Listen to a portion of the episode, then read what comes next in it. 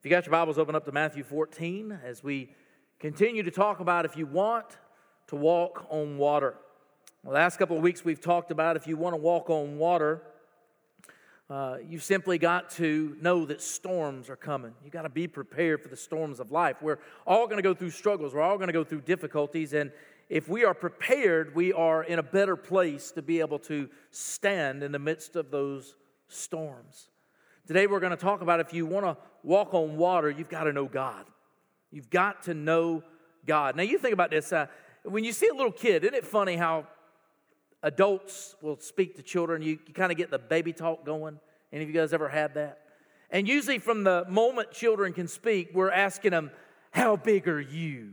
You guys ever done that? How big are you? And you watch the little kid go, I'm this big, right? Now, that works in that context because you certainly don't want to say that when your wife goes, Does my hips look big in this dress? Oh, they're this big, right? No, you, in the connotation, you got to make sure you're watching it. But we do. We, we talk to little kids, and the purpose behind that is to show them that they're growing, that they're getting bigger, that they're getting stronger, that they are growing. And when we think about that, and we think about that in the context of our God, the question we should be asking ourselves is how big is our God? How big is our God? And I want you to see as we look through this passage today, you'll know that the relevancy of how big your God is, in a lot of ways, in your own eyes, is dependent on your own faith. But our God's size never changes, our God is still the same. It's just you may not see him as big as he really and truly is. So today we want to talk about three things we need to know if we want to walk on water. We begin, we're looking at verses 25 to 27 this morning. We're going to read them all together. It simply says this And in the fourth watch of the night, Jesus went unto them walking on the sea. And when the disciples saw him walking on the sea, they were troubled, saying, It is a spirit, and they cried out for fear. But straightway Jesus spake unto them, saying, Be of good cheer, it is I, be not afraid. The first thing that we need to know is we need to know His presence. We need to know His presence. Look at verse 25.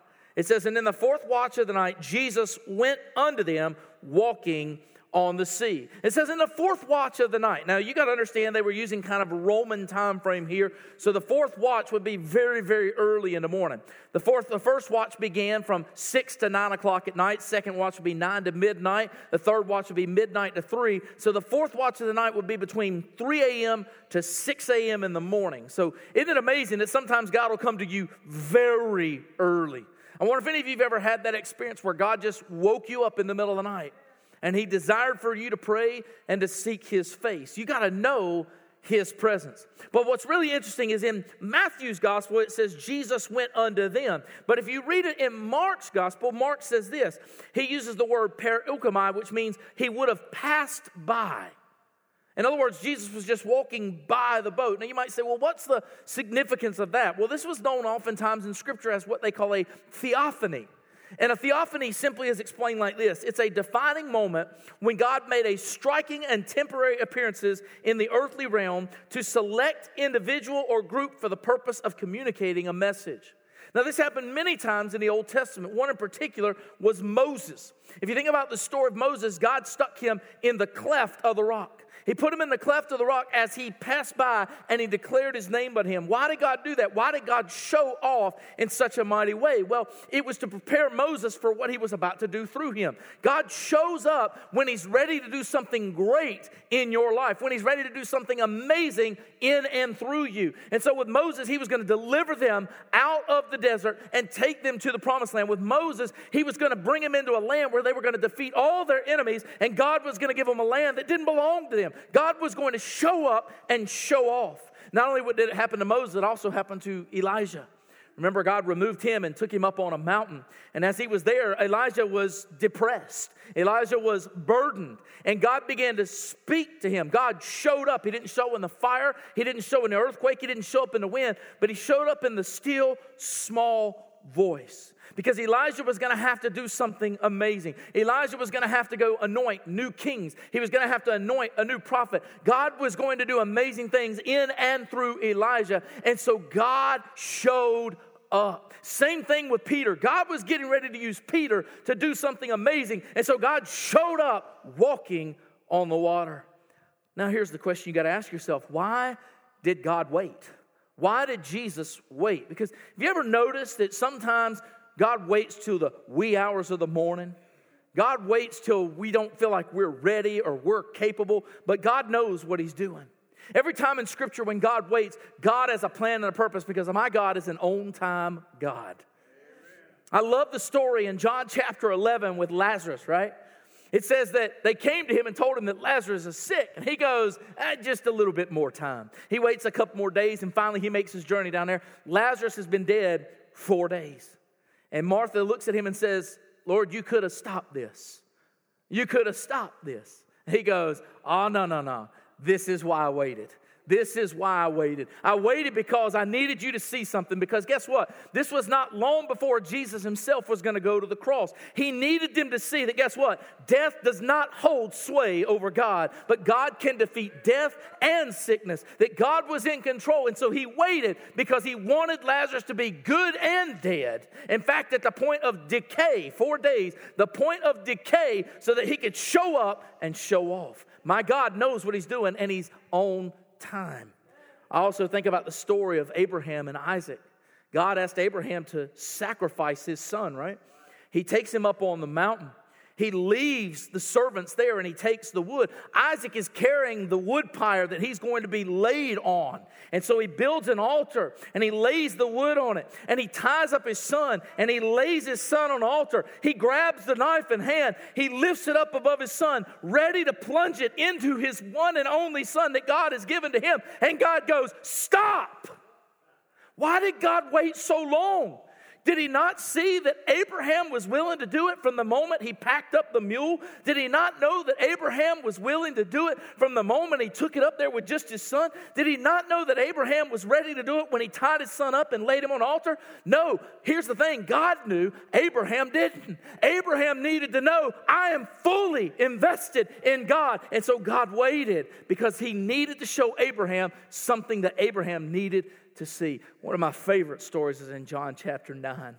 I love the man born blind because they want to know is was it this man's sin or was it his mother's sin that he was born blind? Now that's an interesting question isn't it? Was it his sin that he was born blind? How do you sin in the womb right? You ever thought about that? I mean that's an unusual question but i love what jesus said to him. It says it was neither his sin nor his mother's sin but it was for this moment in other words, he had been blind for 30 years because there was going to be a time when this man was around 30 years old. He would pass by Jesus and Jesus would heal him of his blindness to bring glory and honor to God. My God waits sometimes, but there is a purpose in his waiting. You may be sitting there going, Man, I really wish God would answer. If God is telling you to wait, he's got something great for you.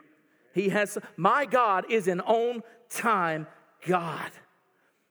We got to know his presence. Let me tell you something. One of the most exciting things is when people are walking out of church and they say, Man, we really felt God's presence today. We really saw God show up in a mighty way. Man, I hope you say that. I worry if you don't ever say that. Because if you don't know His presence, you obviously don't know Him. Now, I'm here to tell you, He shows up in so many ways. He shows up all the time. We've got to know His presence. Even when we're at home and things are going wrong, when everything seems to be falling apart, His presence shows up. We ought to see it, we ought to know it. If you want to walk on water, you got to know His presence. Number two, you got to know the difference. Look at verse 26. When disciples saw Him walking on the sea, they were troubled, saying, It is a spirit, and they cried out for fear. And I love this. He, says it's a spirit. It's actually the word phantasma from where we get the word phantom or where we get the word ghost. All right? It's a creature of the imagination, is what the Greek word actually says. A creature of the imagination. Now, let's put ourselves in their shoes for just a moment, because oftentimes we look at this and we say, that just seems really foolish. But let's, let's go back to that time. Let's put ourselves on the sea. Let's put ourselves in the disciples' shoes for just a moment. You need to understand that the day before, they worked tirelessly. The day before that, they had been with Jesus all day. Jesus has been teaching. He had been teaching over five, he had been teaching 5,000 men, and more than likely, many believe it was about a crowd of about 20,000. He had been teaching them all day. And then the disciples said, You need to send them away. And he said, No, we need to feed them. We need to take care of them. And so they found a little lunch box, a little kid's lunch pail, right? Had a few loaves, had a few fish in it. And Jesus goes, Here's what we're going to do. We're going to, we're going to bless it, and then we're going to pass it out. Now, here's the amazing thing about when you think about the feeding of the 5,000. When Jesus blessed it and broke it, he gave them 12 baskets and they went around and started spreading it out. They probably knew there was a few morsels in there of fish and bread. They knew they were going to different groups. They probably believed they were going to run out of food. And yet they never had to go back to Jesus. They just kept carrying the basket, they kept dipping their hand in, and bread and fish kept coming out. So much so that when they packed up at the end of the day, they packed up all the baskets full of food. It's amazing when God showed up. But what's so interesting is they were involved in that. They were working, they were moving. When that finished, Jesus said, You know what? I need to go be alone. You guys get in the boat and you go to the other side of the sea. So they had worked all day. Now they got to get in the boat. Now they've got to row to the other side. They get in there at nighttime, probably around six o'clock at night, and they have rowed all night. A storm has prevented them from getting to the other side. What should have been a short trip was a forever trip. They had been there for over nine hours, rowing, agonizing, struggling, trying to get to the other part of the shore. And yet, God didn't allow them because He had something He was getting ready to do. God allowed the storms to rage to keep them right where they're at. You realize that sometimes God uses the storms in your life to keep you right where you're at because He's not done yet. God will teach you in the midst of the storm. And in this situation, God kept them right there because He was getting ready to show up and getting ready to show off.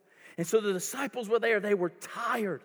They were struggling. They were desperate to get it. They were sleepy, I'm sure. They were probably hungry. There was probably all kinds of things going through their mind. And all of a sudden, you see somebody walk on water and you tell me what you think, right?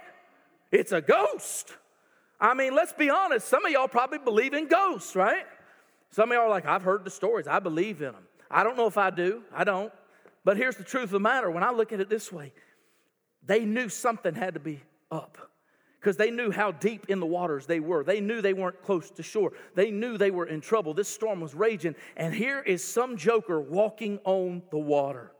And they have to come up with some idea. It's a ghost.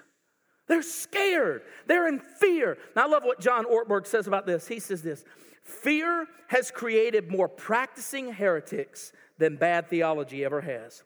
For it makes us live as though we serve a limited, finite, partially present, semi competent God.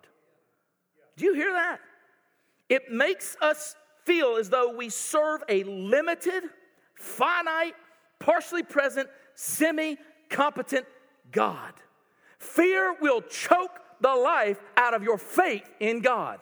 It will literally captivate you and it will keep you from trusting in God. Fear will strangulate you. Here's the thing Satan knows the right time to hit you up. It's when you're tired and you're weary.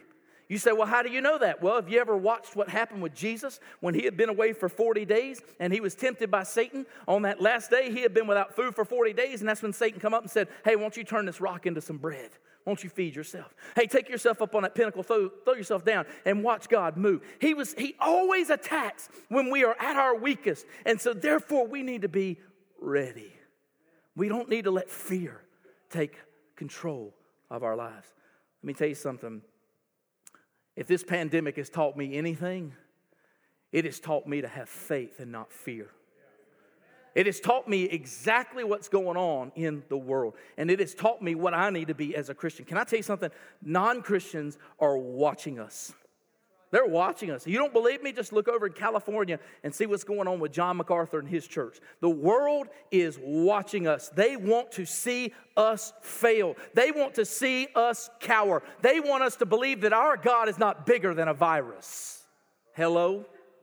They want us to believe that they are in control. They want us to believe that they have all the answers. Let me tell you something the only one that's got the answers for this virus is God. That's it. He's the only one that can take care of us. And here's the thing if I go, I don't care. I go to a better place. What am I trying to stay here for? You see, the world wants to see us cower and be in fear, and they want to see us fail. You want to know why? Because then they can say, We knew all along you didn't believe what you say you believe. My God is too big for that. My God is way too big for the problems that we face in this world. The problem is, is we cower in fear. Can I tell you something? Back when 9 11 happened, I'm sure you guys all remember 9 11, right? Back when 9 11 happened, I remember I was actually getting on a flight not too long after that. And I remember as we were getting on a flight, they were, they were at that point doing all kinds of stuff. You know, they were going through your bags. And in fact, I got frisked when I got on the plane. I don't know if I just didn't look right or something, but I got frisked getting on the plane. And they went through, and I remember saying to myself, man, I will give up my freedom for my safety. I'm so glad I'm much more mature and older now. I won't give up my freedom for my safety because I got the greatest safety net in the world. His name is God. And my God wants me to be a risk taker, not a wussy.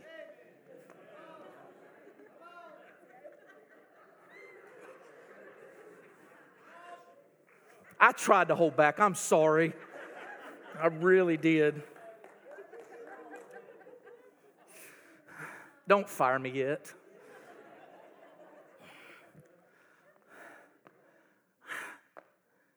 you think about what we're faced with. I mean, we will give up our freedoms and we say, well, the government's going to help us through this. Can I tell you something?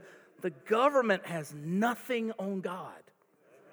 And when we entrust everything to the government instead of trusting in God, we are just showing the world we believe man has better answers than God does. I'm not going to worry anymore. It's so funny. I go into the store and somebody goes, Yeah, don't you get those dirty looks when you don't wear a mask? I do, and I don't care. If their mask works, they should be fine, right? But if you think a piece of cloth is going to help you physically, as opposed to the God who created the universe and gives you breath and life, by all means, wear it. I'm just not going to. It's always funny because people go, Well, what about compassion? I always love this one. People go, What about compassion? You know, God gives us common sense, right? God, you can have all the common sense you want. I want God sense, not common sense. You say, Well, common sense tells me that, that, that, that common sense tells you that you're listening to the world. I don't care. If I get sick, please understand, I don't care. If God chooses to give me whatever He chooses to give me, can I tell you, God is not fooled when I die. God is not surprised when I die. God is not scared when I die. God can do so much more than I can, anyways. I promise you, God knows what He's doing. My God is bigger than anything we face in this world. And we've got to start living in faith instead of fear. Let me tell you how you know the difference between Satan's voice and God's voice, because that's usually a question that comes about. What is the difference between Satan's voice and God's voice? God is never going to tell you to sin, but Satan will tell you it's okay, it's good for you. God will never ever tell you to do something for your own glory and your honor. He will tell you to do it for His glory and His honor. Satan will tell you to do it for your own. God will tell you to do things that will bring it'll bring encouragement to the body of believers, but Satan will tell you to do things that'll bring encouragement to yourself. Satan wants you to think about yourself and yourself alone. God wants you to think about everybody else but yourself. You see, we got to know the difference. Number three, we got to know his name. Look at verse 27. I love this, and I hate to say it, but most of our translations are terrible on this verse. But listen what it says. But straightway Jesus spake unto them, saying, Be of good cheer, it is I, be not afraid. I went back and looked at the Greek, and this is what the Greek says. Thersi ego eimi, me phofiste.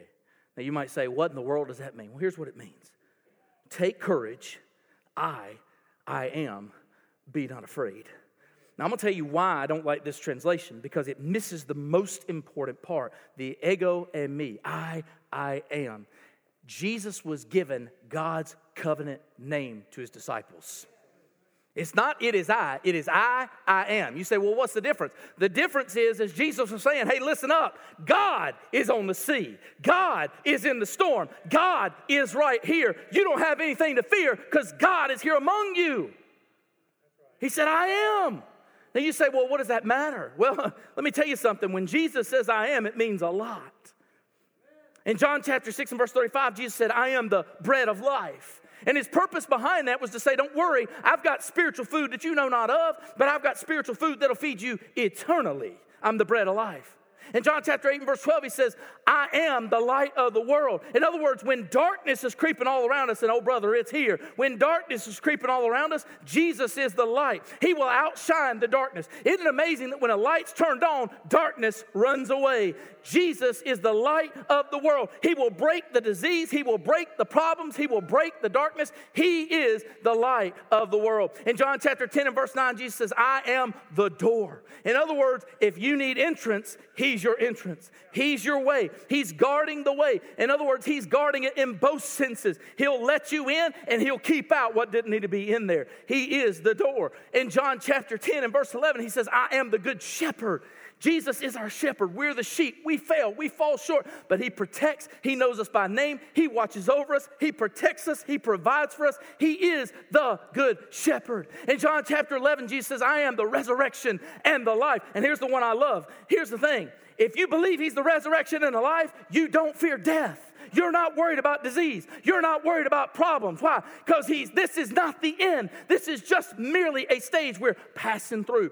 Paul says we're but a tent, but man, we're going to receive an eternal home. And oh, what a blessing it's going to be. If you think the problems in this world can compare to the glories that are to come, you are fooling yourself. There is nothing that God can't do for us. He's the resurrection and the life. In John chapter 14, he says, I am the way, the truth, and the life. He wants you to know there's only one way. There's only one truth. There's only one life, and it's found in Him. His name is Jesus. In John chapter 15 and verse 5, Jesus said, I am the true vine. What does that mean? He means he says you got to be attached to the vine if you want to grow fruit.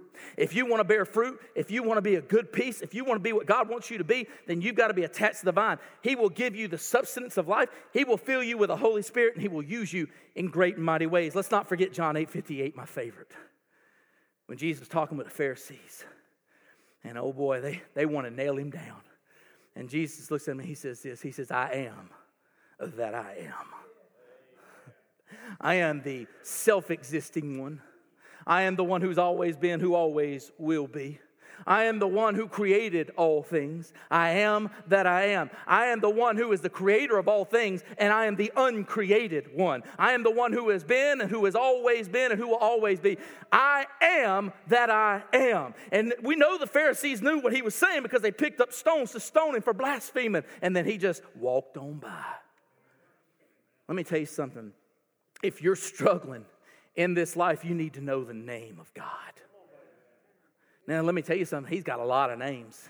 In fact, if you come tonight, you'll see the divinity of Jesus. There's like three pages of names for him. He's our Savior, He's our provider, He's our Redeemer, He's our propitiation for our sins. He's the Alpha, He's the Omega, He's the beginning and the end. He is the great I am. He is the Redeemer of all of His people. He is something special. When you think about him, he is the Prince of Peace. He's the Almighty God. He is the everlasting one. When we think about Jesus, there's a name for whatever situation you're going through that my God can provide and my God can take care of. When we talk about God, we need to understand how big our God is. I love C.S. Lewis. And I, even as a kid, I loved the Chronicles of Narnia. Maybe you remember those. They even Disney even produced movies about them. Probably didn't realize what they were doing. Probably didn't realize the imagery behind it. I'm certain of it. But you think about this in Prince Caspian, there's a lion, his name is Aslan, and he represents Jesus. It's really cool when you think about the imagery behind it. C.S. Lewis was trying to dull it down for kids so that they could understand it. But at the end of Prince Caspian, a little girl goes up to Aslan and she says, As Aslan, you are bigger. He answers, That is because you're older, little one. She responds, Not because you are. He says, I am not. But every year you grow, you'll find me bigger. Here's what he was saying God has never changed. Hmm. He has never changed. He is still omnipotent. He is still all powerful. My God is still omniscient. He still knows everything. I know we come up with new knowledge, but God knew it long before we did. I know that my God is omnipresent, He is everywhere at all times.